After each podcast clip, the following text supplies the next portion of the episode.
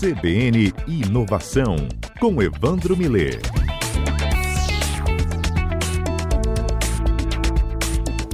Antes de chamar o Evandro, me permite uma correção. Hoje está difícil o negócio aqui. Já falei terça-feira, terça segunda, agora há pouco falei na manhã desta terça. Tarde, gente. 3 horas e 21 minutos. Evandro Miller, especialista em inovação, às segundas-feiras, traz uma análise aqui sempre interessante sobre esse mundo que está sempre mudando comportamentos inovadores, atitudes inovadoras, empresas que são mais inovadoras, cases também de inovação e inovações que mexem com a nossa vida.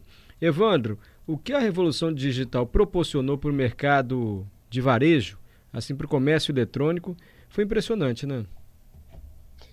É verdade, Mário. Boa tarde a você, boa tarde a Adalberto, boa tarde aos ouvintes da CBN.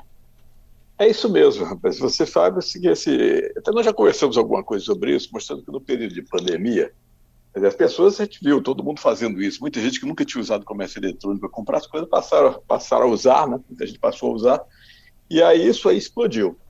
E explodiu com muitas consequências, né? Você tem uma cadeia inteira associada ao problema do comércio eletrônico. Você tem as pessoas têm de entregar, têm de produzir coisas diferentes, têm de entregar coisas diferentes, têm de ter sistemas diferentes para entregar, e a gente vê essa proliferação de coisas. Aqui no Espírito Santo, por exemplo, esse centro de distribuição está crescendo muito. Né?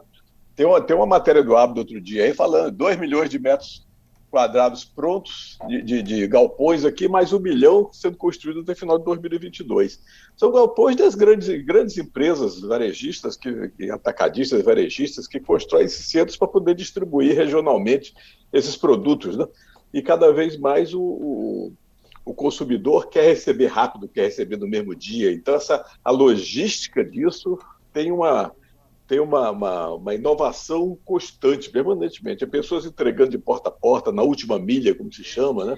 Tem, aí você tem transporte de todo jeito, é avião, é trem, é caminhão, é tudo isso rodando para poder fazer essa coisa funcionar, toda a logística do comércio eletrônico. Então, isso dinamiza bastante a economia, dá muito movimento, realmente.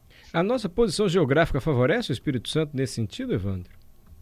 Olha, favorece muito, né? Porque você tem aqui a a posição geográfica do Espírito Santo, quer dizer, principalmente com acesso, acesso ao Nordeste, acesso ao interior para Minas, por exemplo, né? é uma coisa importante. Muita empresa vem para cá, o norte do estado, a partir de Aracruz agora, é considerado região de Sudene, então já tem uma série de, de, de vantagens ponto de vista fiscais. Então você fica aqui, aqui é mais barato instalar, mas essa região norte aqui é, é, a, é a região de Sudene mais próxima da região sul, né? Então, se alguém quiser fazer alguma coisa, alguém. Tá, tá, tá, muita gente está vindo para cá, né? Desde o Rio Grande do Sul, do Paraná, de, de, de São Paulo. Eventualmente vem se instala aqui, porque aqui produz e aqui entrega para o Nordeste, entrega para o interior. Tem até uma situação logística interessante aqui para poder consumir. Agora, interessante é o seguinte: você tem. É, quando você fala em logística, né, você tem pelo menos três aspectos aí que, que envolvem, que, que movimentam bastante a logística. Um é o comércio eletrônico em si, Outro é a história da globalização industrial, né? Globalização industrial, quer dizer, você tem o que se chama das cadeias globais de valor, né? Você pega um produto hoje em dia, você pega o avião da Embraer, por exemplo. O avião da Embraer, o, a turbina vem, vem de um lugar, a fuselagem de outra, a eletrônica embarcada de outro, os bancos são construídos em outro lugar, aquilo vem se junta todos, são produtos que estão transitando do mundo afora aí, chegam aqui e compõem um avião. A mesma coisa faz a Boeing ou a Airbus, faz a mesma coisa. Então, essa, essa globalização industrial sofreu até um problema recentemente, porque se percebeu que muita coisa de produtos fundamentais das cadeias ficavam dependentes de apenas poucos países, como era o caso da China, por exemplo. Então, hoje em dia, a, a pandemia também provocou a movimentação grande da globalização, países realmente, assim, olha, eu estou muito dependente para determinados componentes dos meus produtos, está muito dependente da China. Então, em vez de deixar na China, eu vou, eu vou diversificar, vou colocar uns aqui, um mais próximos aqui, nos, nos países mais próximos daqui, eu vou trazer para o Brasil, os americanos levando para dentro dos Estados Unidos. Então, tem uma. Já movimentou de novo a logística geral por causa disso. E tem uma logística interessante, que é a logística das commodities, né? que é interessante a gente comentar, porque muitas vezes a gente fala assim, não, commodity é um negócio ruim, a pessoa você tem de, você tem de agregar valor nos produtos. E...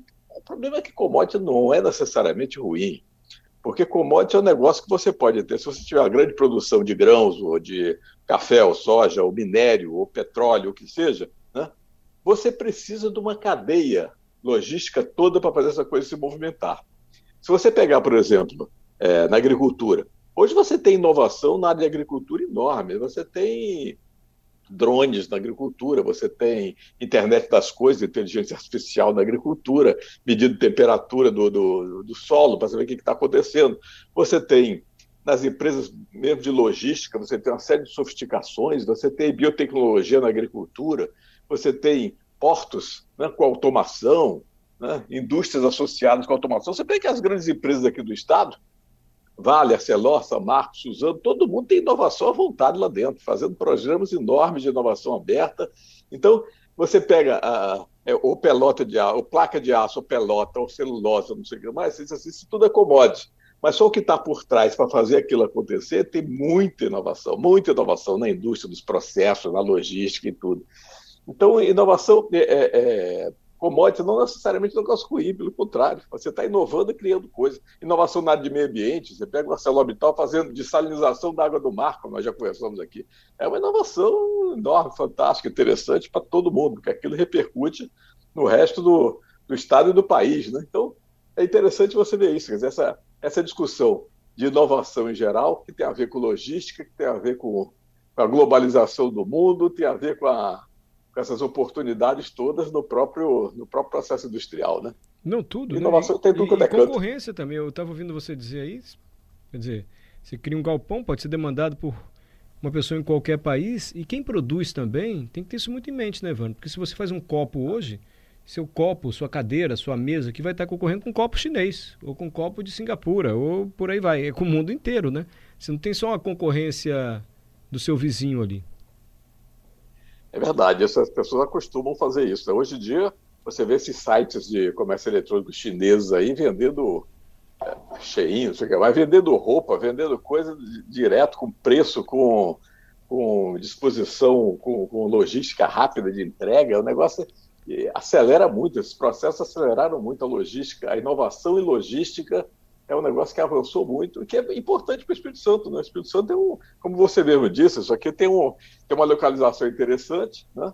e com isso você consegue atrair é, esses grandes centros de distribuição para cá, que dão um processo, gera impostos, gera movimentação, gera negócio, gera, gera outras coisas né, interessantes na economia. Ivandro, obrigado. Até a próxima segunda-feira, hein? Até a próxima segunda-feira, com muita inovação. Obrigado.